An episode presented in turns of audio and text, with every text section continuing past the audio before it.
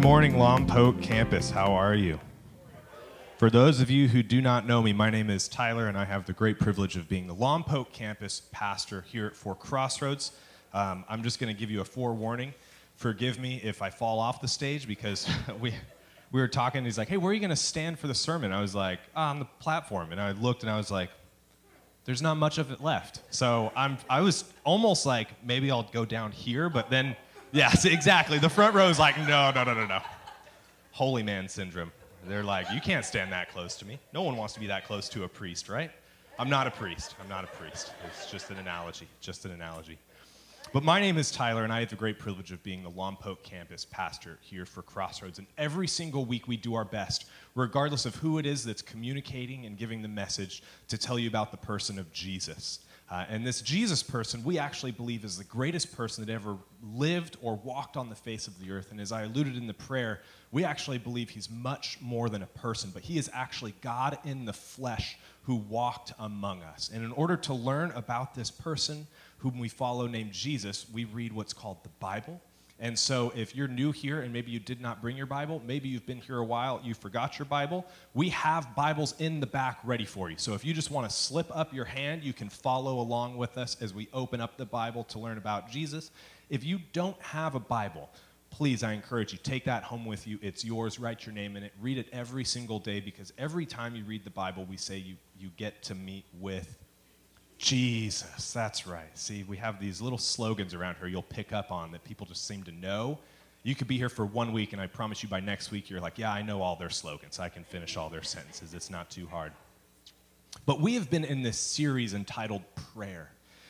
And as we were coming out of uh, a series, we normally do books of the Bible as a church where we go and we read entire books of the Bible and learn about the person of Jesus. And, and so we decided to do a series on prayer. And, and some of the reason why is because prayer is something that is vitally important. As the video talked about, it's not a position, but it's a disposition. It's one of the most important aspects of following Jesus in the Christian faith. And yet, most of us, regardless of how long we've been following Jesus, probably are a little bit confused and have questions regarding aspects of prayer. How does it work? Do we have to do it a certain way? Are there words that I should say? Are there words I shouldn't say? Are there things that will inhibit my prayers from reaching God, or do they always go? Are there answered? What do I do about unanswered prayers? All of these things are questions that we've been wrestling with in our series of prayer, and some of them we maybe not necessarily have answered, but we've given clarity of maybe how to reframe how you think about this idea of prayer. If you want to hear any of those previous sermons, they are all on our website, Spotify, Instagram.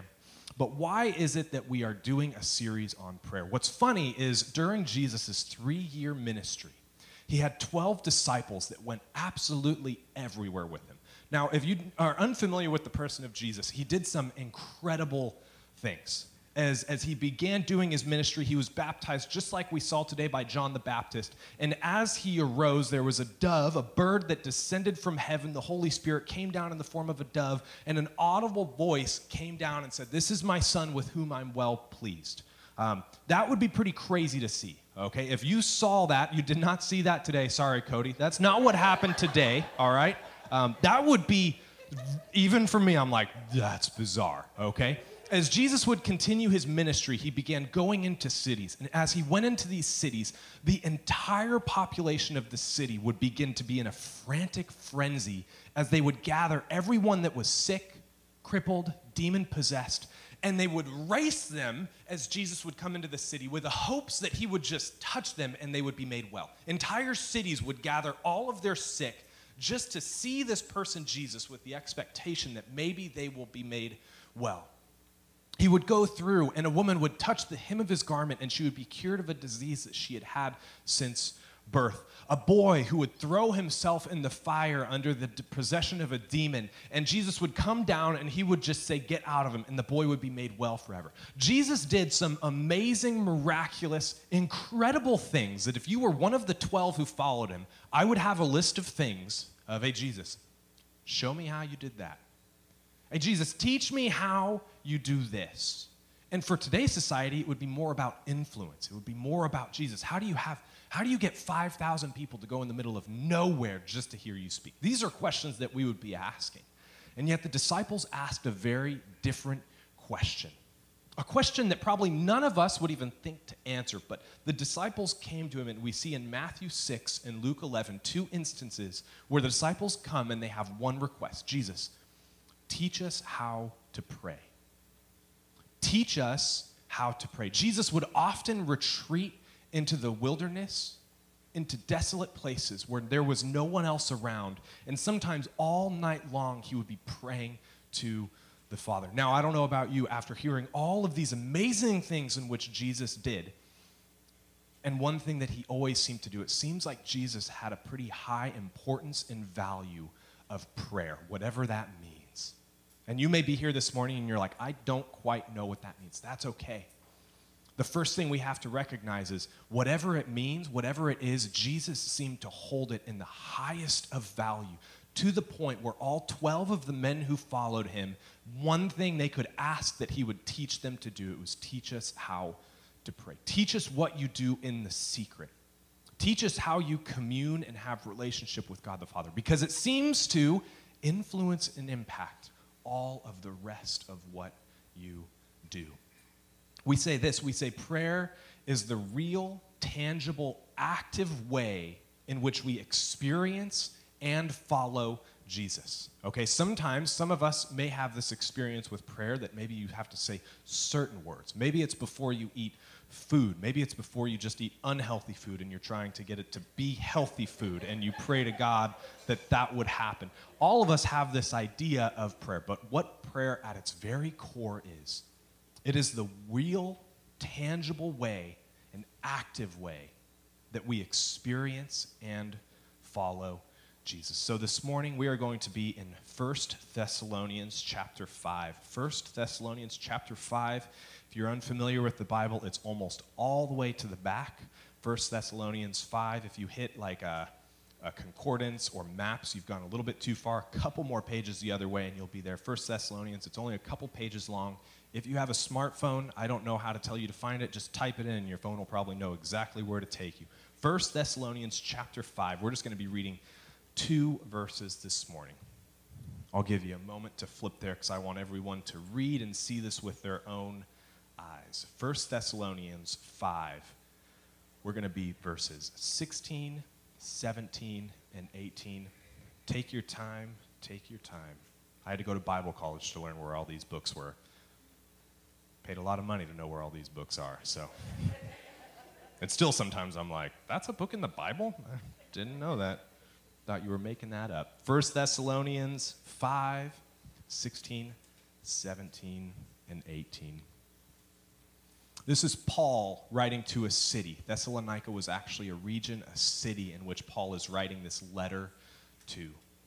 And this is what Paul says 1 Thessalonians 5, 16, 17, and 18. Brace yourself. Rejoice always, pray without ceasing Give thanks in all circumstances, for this is the will of God in Christ Jesus for you. Rejoice always, pray without ceasing, and give thanks in all circumstances, for this is the will of God in Christ Jesus for you. Let's go ahead and pray. Jesus, we thank you for this morning. We thank you for the opportunity where yet again we can open the scriptures and learn more about your son, Jesus, who, though in the form of man, didn't consider it something to be grasped, but came down and emptied himself on our behalf so that we could now have communion and relationship with you. Lord, help us this morning as we understand or try to understand a complicated topic uh, not a topic that we will ever fully grasp or understand, but Lord, maybe this morning there's just one thing that you have for us. Maybe there's just one small part that you want to work on our hearts. And so, Lord, we surrender to you. We open our eyes to see, our ears to hear, and our hearts to receive what it is you have for us this morning. We love you and we thank you. It's in your mighty name we pray. And everyone says, Amen. Amen. So many of you have prayed. Uh, many statistics actually say about 87% of people, now this is not just church people, this is not just religious people, it's 87% of people have prayed within the last three months to some capacity.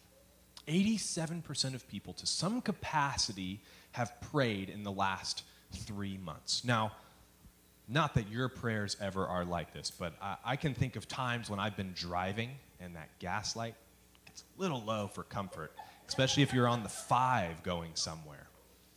And all of a sudden, you find yourself in the driver's seat. I'm sure my wife has probably prayed this multiple times because she gets that gas line close. Sorry, babe. She's not even in here to listen to me. Man, look at that. She doesn't even know. She doesn't even know. She gets that gas line. Oh, there she is. Shh. Gets that. gets pretty close to that empty, where suddenly you find yourself knowing good well where the gas station is, and you know it's going to be close. And you utter up this prayer God, let there be a gas station closer that I can go to. Now, I'm not saying you ever pray this. I have prayed this before. And when I actually begin to think about it, what am I asking God to do in that moment?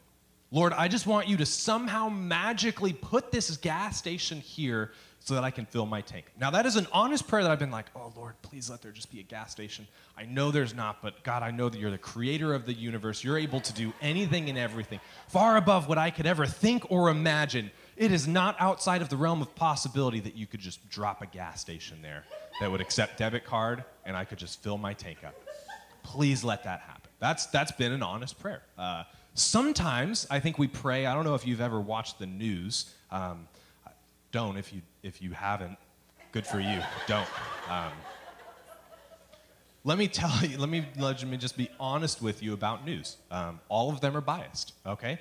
So what happens is, regardless of what you watch, it's like they're trying to tell you a part of the story to try and sway you and convince you that this is actually what you want to think. Don't like don't listen about this. We're not even going to bring it up. Like this is all we want you to hear. And honestly, if we think about it, sometimes our prayer life we're like a news anchor to God.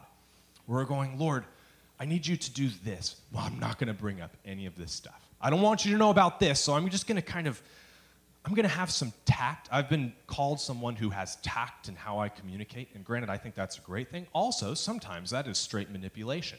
And I think sometimes in our prayer language, we try and manipulate almost like God doesn't know what's going on, and I'm going to tactfully approach God and leave out certain things, use appropriate language. I'm going to use big words. Honestly, I mean, how many of you have ever prayed with someone and you're like, dang, they pray really good? Like, I was just having a conversation with someone yesterday, and it was like, isn't that such a strange remark to make? like, wow, you know all of these terminology and these big words. Again, I went to Bible college. Like, I know some big words. So it's like I could have the illusion of, oh man, that guy, that guy prays pretty good. But is that all that prayer is?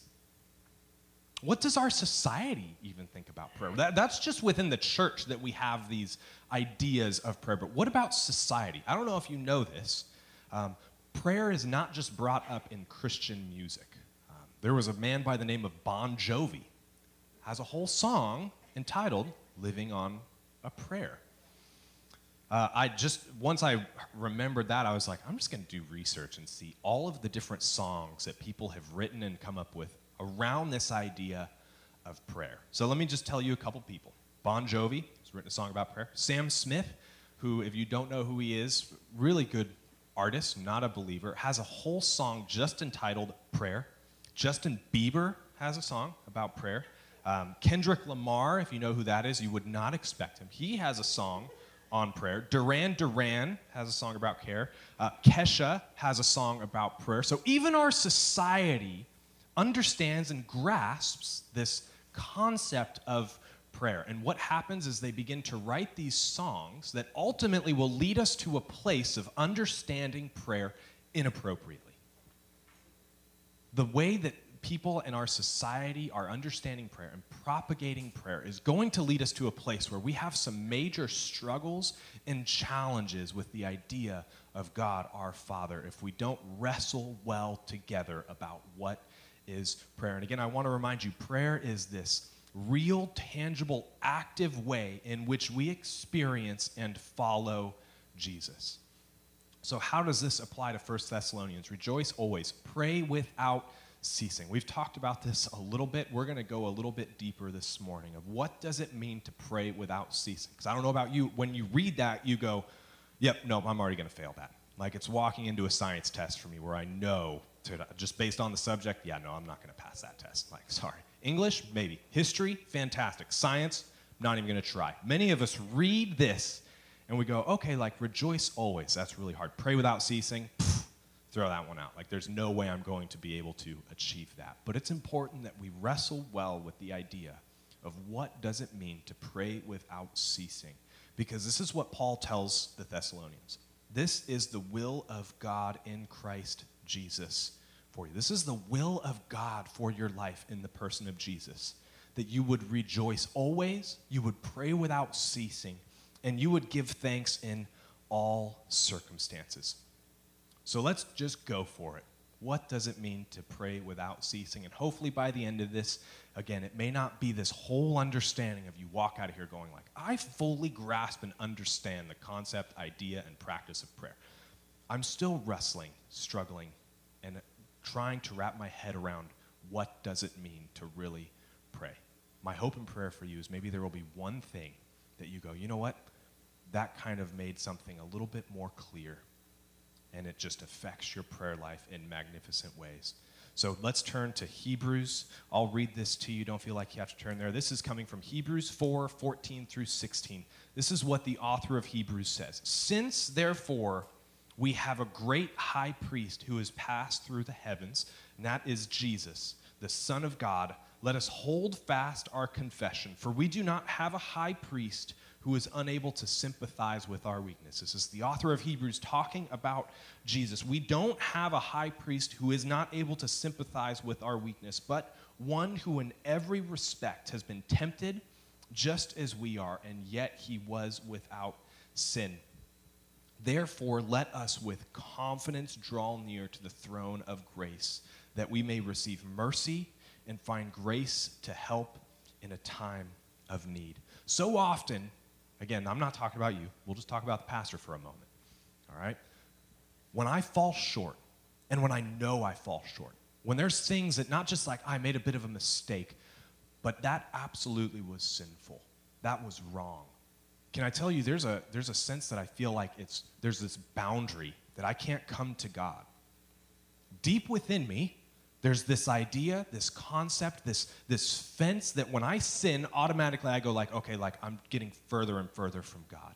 And the more I sin, the further and further I get. And now it's like I'm never going to be able to get back to where I was. And this is how I view my relationship, not just with God, but with this idea of prayer when I desperately need something and I go like, yeah, but let's let's evaluate, let's get the scales out and see what I've done this week or even just today, maybe in the past hour. And now I'm going to pray to God, but I know that those scale is so outweighed. I've done far too much that what do I do? I begin to struggle, doubt, and I'm like, I'm not actually able to come before God the Father who I know loves me. This is what Hebrews is talking about. This is what he says. Let us with confidence draw near. Not because I'm without sin, but because Jesus, our good high priest who is able to sympathize, he was without sin. And therefore, I am in a position where I am able to draw near in boldness and confidence to the throne of grace, that we may receive mercy and find grace in our time of need. Can I tell you what you need to do? You need to approach with boldness and confidence. Not because of the good acts that you've done, not because of the good things that you've lined up, not because of how you've tilted the scale to where you think God will now be more approachable, but because you now follow the one who is at the right hand of God currently. You are following Jesus. And that is what makes you, with boldness, be able to come, regardless of what you've done regardless of what baggage you bring in, you're able to approach with confidence and boldness. And just to solidify this point even more, how do I know this to be true? Matthew 11. This is Jesus himself. This is the story that we see many of you in this room, regardless of if you follow Jesus, regardless of how long you've been in church, have probably heard this or maybe seen this written over someone's door on the back of a car. This should be a familiar verse. And let me tell you, this is one of the most, this is one of my favorite verses in all the Bible. I don't know if I'm supposed to have favorites, but I, this is one of them. This is one of them. So take heed, listen carefully. This is what Jesus says Come to me, all who labor and are heavy laden, and I will give you rest. Let me just repeat that. Some of you need to hear this. Come to me, all who labor and are heavy laden, and I will give you rest. Take my yoke upon you and learn from me, for I am gentle and lowly in heart. And you will find rest for your souls, for my yoke is easy and my burden is light. Read that one more time. Come to me, all who labor and are heavy laden, and I will give you rest. Take my yoke upon you and learn from me, for I am gentle and lowly in heart, and you will find rest for your souls. For my yoke is easy, and my burden is and my burden is light. What's so amazing, what makes this one of my favorite verses, is we read this and we go, "Oh, that sounds great. Like I could use some rest." Um, some of us need to stop resting and actually get to work, okay? And you know who you are. I don't know who you are. You know who you are.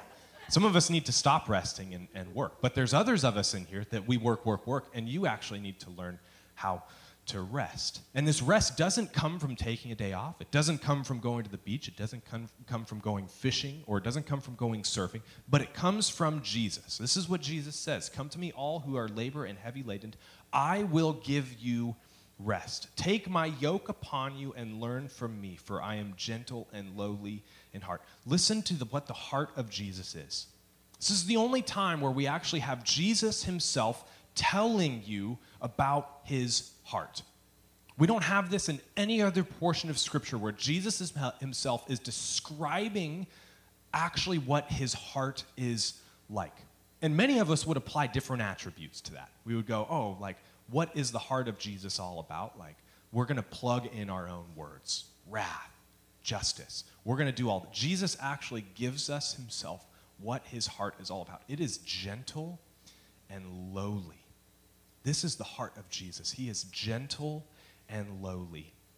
And you will find rest for your souls, for my yoke is easy. Another word for that is kind. My yoke is kind in the original language, is what it, actually what it says, and my burden is like what Jesus is telling the people. Do you want to know how you're able to take my yoke? Do you want to know how you're able to find rest? It's when you are heavy laden and have burdens.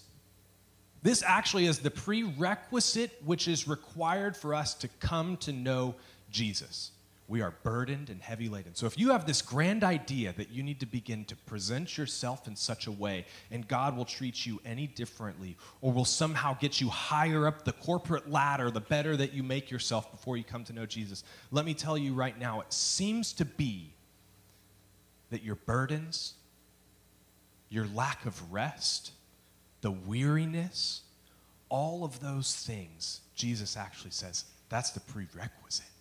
This is what makes you eligible to have communion with me. All of those things actually is what gives us the ability to approach the throne of God with confidence, not because we are without sin, but because we trust and recognize and follow the one who is. How do we begin to understand what it means to pray without ceasing? The, one, the first thing that's going to stand in your way is when you believe there's a scale that God has weighed out for you and He's constantly switching things back and forth. And that's what gives you the availability to come and pray before God. And let me tell you, that is a lie. Jesus already paid the price so that we can have constant relationship and communication with God. So pray without ceasing. Why do we do this? And how do we do this? Um, I was, we were talking with a couple people, and I can't remember who it was, the one that said it. It was a phenomenal saying. I'd like to think it was me. I know it wasn't me because I'm not a wrestler. But we were talking about this idea of wrestling with God. Um, maybe, Fred, you were there. Was it Pastor Rick that said that? Wrestle with God, walk with a limp? And it was like, that's actually pretty good. And I, since Friday, I have not gotten that out of my head. Wrestle with God, you walk with a limp. And I've, I've been more and more trying to break that down and distill it down to what it actually means. See, prayer is both wrestling with God in the darkness and it's resting in the stillness. There's this duality, this, this uh, paradox with prayer where it's wrestling with God in the darkness, but it's also being able to rest in the stillness. And as I've been thinking about wrestling with God and you walk with a limp, I've been trying to think, is that appropriate? Is that good? And so I've naturally opened up the Bible um, and I began to read stories of men in the Bible. And I just went to the beginning. I was like, well, let's take a look. Adam. Say he walked with a pretty big limp, like sin came into the world. That's a big limp. I began to just look through and see all the people that I would say, man, they wrestled with God to some capacity. Like we have within Scripture this, this wrestling with God, actively, sometimes rubbing, like, oh, I don't know about this, God. Like, what's going on? And I looked at Moses as he's called to lead the people out of Egypt. And what does he say? Like, I can't do that begins wrestling with God. That's, that's not for me to do. I'm not able to speak. I have a speech impediment. I can't do this. And he begins wrestling with God. And what happens? His brother is appointed the speaker to go along with Moses. And let me tell you, that journey was difficult and hard because of Aaron partaking in what God did not intend from the beginning. He asked Moses to do it. And ever since Aaron got involved, there is this tension this bit of a limp that seemed like Moses had. I went even more. I went to Jacob. Jacob is actually the person where we physically see it says he wrestled with God and he touched his hip joint and he walked with a limp after that. Physically wrestled with God. I look at David. David, who you read the Psalms, and there is this constant wrestling with God where sometimes he is actually crying out to God in anger, frustration, sometimes with a broken heart, not understanding what God is doing. And then we look at the life of David and we think, man, he must be so holy. The Bible even describes David as a man who is after God's own heart. And yet we look at the life of David and what happened and what took place murdering a man, taking his wife. Having a baby, the baby dying, his son overthrowing his kingdom. This is a man after God's own heart. And it seems like there was something that he walked with a limp his whole life, metaphorically, in his relationship. We go to Peter, we go to Paul, and it's funny, Paul is actually the one that I came to the conclusion of maybe it's actually good that we as believers are able to recognize I walk with a limp in my relationship with God. Paul actually talks about how three times he prayed that the, the burden would be removed from him. He, most people believe he couldn't see. And three times he pleaded with God to take this away. And all of a sudden, after three times of prayer, God tells him something. It says, My, do you guys know it? My grace is sufficient for you. I'm made perfect in your weakness. And it seems like as soon as that happened, you know what Paul did not continue to do? He did not continue to pray for God to remove that from him. It seemed like there was this understanding of, you know what, God? I actually like the sound of that. You mean in my weakness, you are made perfect? You mean your grace is actually sufficient enough, even through all the trials and tribulations, even the things that I'm dealing with and wrestling with right now, and you would say, Your grace is sufficient for me? That your power is made perfect in my weakness. See, the ones who should be concerned are the ones that don't realize they have a limp.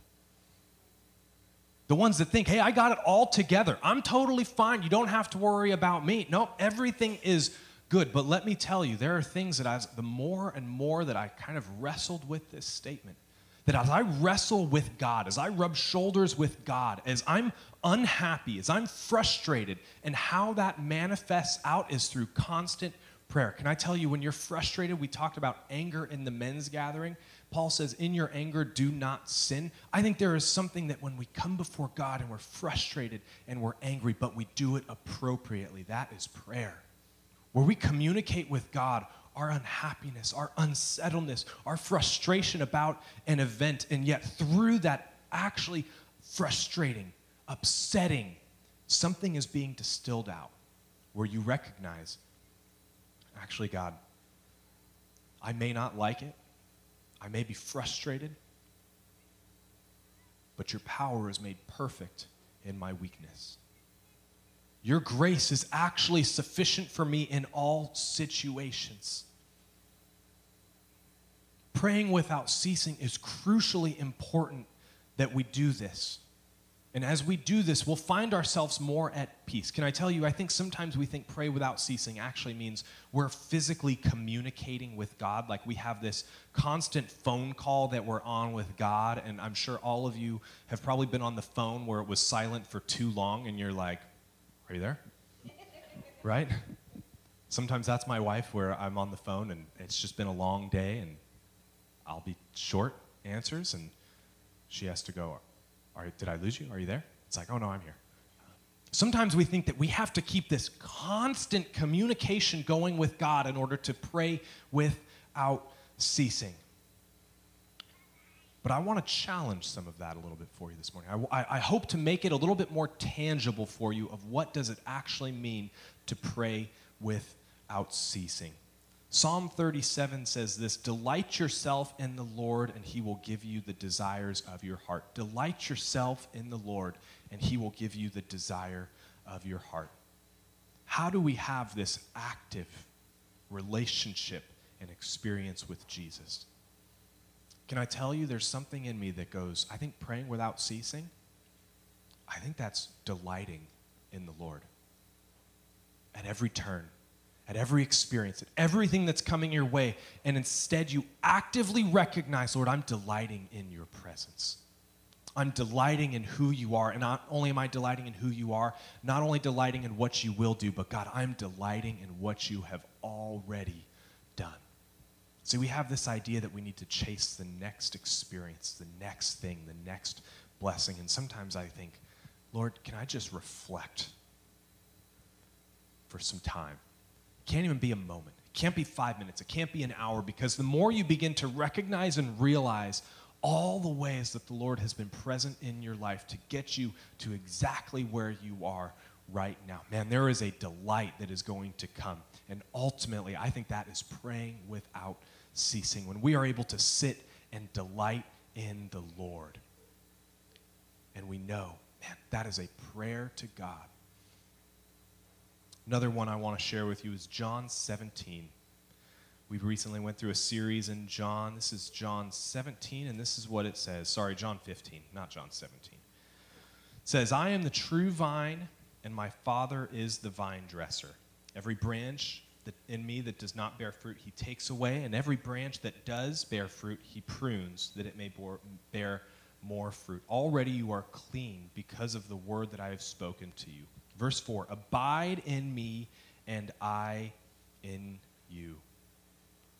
I am the vine, and you are the branches. Whoever abides in me, and I in him, he it is that bears much fruit, and apart from me, you can do nothing. What does it mean to pray without ceasing? That this is actually the will of God for your life. Let me tell you, it is not this, you're constantly having this voice in your head that is saying things to God, pleading things with God, checking in with God. Lord, am I doing the right thing? Am I doing this? Am I living in sin? Am I not living in sin? What it is, it is abiding with Jesus. When you abide in Jesus, remember, prayer is not, we didn't say prayer is communicating with God. Prayer actually goes far beyond that. There's something important about when we communicate with God. But if that's all that we view prayer as, man, we will be selling short the active prayer that was outlined for us. Prayer is the real, tangible, and active way in which we experience and follow Jesus. When we abide in Jesus, naturally we are going to follow and experience him. What's been challenging me with this idea of prayer is there's a scripture in Romans that talks about when your spirit doesn't, when, when you don't know what to pray, the spirit groans within you, things too deep for words. And I've been thinking about that. And I've been thinking about when I abide in Jesus, when I delight myself in Jesus, does my spirit groan with things too deep for words only during times of heartache and hardship? Only in times when I think I need it? Or is there this constant groaning that my spirit is making as I follow, abide, and delight myself in the person of Jesus? Is there this overflowing kind of nonverbal noise that my spirit is making as I am aligning myself with Jesus and following Jesus and experiencing the goodness that He has for me? Is there something too deep for words that's happening? Is there something that the eyes can't see and the ears can't hear that spiritually is taking place? We need to abide in Jesus as he abides in us and we in him. And as you find yourself asking for verbal things, as you, as you begin to unlock what it means not just to pray without ceasing and follow and abide and delight in the person of Jesus, but as you begin to actually communicate with words, whether it's in your head, whether it's with your mouth, let me encourage you. Sometimes we, we think of these things and it's like, Lord, I want to make sure I'm doing something right or I'm do, not doing something wrong. Am I living in sin or am I not living in sin? And this is how we begin to weigh the scale of our verbal communication with God. And let me tell you, if every conversation I had with my wife simply was, Are you happy with me or are you unhappy with me? Lord, uh, babe, I hope I'm making you happy with all that I'm doing. And if that's all that I'm constantly doing, or maybe it's, Lord, uh, God, babe, what am I doing that's making you unhappy? And that's all that I'm asking or checking. And let me tell you, that is not what your relationship is supposed to be like. And it's not supposed to be that way with God either. Instead of weighing the scale out of going, is this sin or is this not sin? Is this bringing glory to God or is this upsetting God? Maybe what we need to start praying to God is, Lord, is this standing in the way of me experiencing you to your fullness? Because I don't know if the answer is that you are not going to experience my fullness. Me sitting on the couch watching Netflix for four hours, let me be honest with you, that is standing in the way of me experiencing God to the fullness. Now, would I go so far as to say that's a sin? Probably not. Everyone needs to rest, unwind every once in a while, right? But when we look at is this something that is going to bring glory to God? See, if we change our view, we warp our perspective to go, God, I want every single thing I do to not stand in the way of what you have for me. Align my spirit with yours so that it can groan with things too deep for words as I delight, experience your goodness. And we begin to reframe everything we do. Is this not is this a sin against you? Am I doing good or am I doing bad? But Lord, I want to do what you have for me. I want to make you happy, not in sin or not sin, but a delight and a goodness. So I would encourage you continue to read, understand, and challenge yourself in prayer. And let me tell you right now if you think at the end of this series you're going to have all the answers, you are not. It's important that we do life together, and that's why we so strongly encourage the Sunday morning gathering because this is where we do life together. So if you have questions further on on your journey of prayer and relationship with Jesus, find someone in this room, have them pray for you. Maybe they can have wisdom and insight that you didn't have that will help carry you through through this next season. Uh, but as we close today, I'm going to close in prayer. So if you would bow your heads with me, Jesus, we thank you for the act of prayer, this real, tangible, active way that we not only experience, but we follow Jesus. Uh, Lord, again, I pray through the fumbling words of a man that you would just make one thing stick in people's hearts, even for me, as this is a topic that I still struggle with. I still think about, I still ponder, I still get challenged. Sometimes I feel like I'm doing horrible at it and that displeases you. And I begin to get the scales out, even for myself, of how happy are you with me. And that is not what the intention of prayer is all about. So, Lord, encourage my heart, encourage the hearts of others, that they would just be in communion with you, that they would look for ways to experience you, delight in you and abide in you. Jesus, we love you. We thank you. It's in your mighty name we pray, and everyone says, Amen.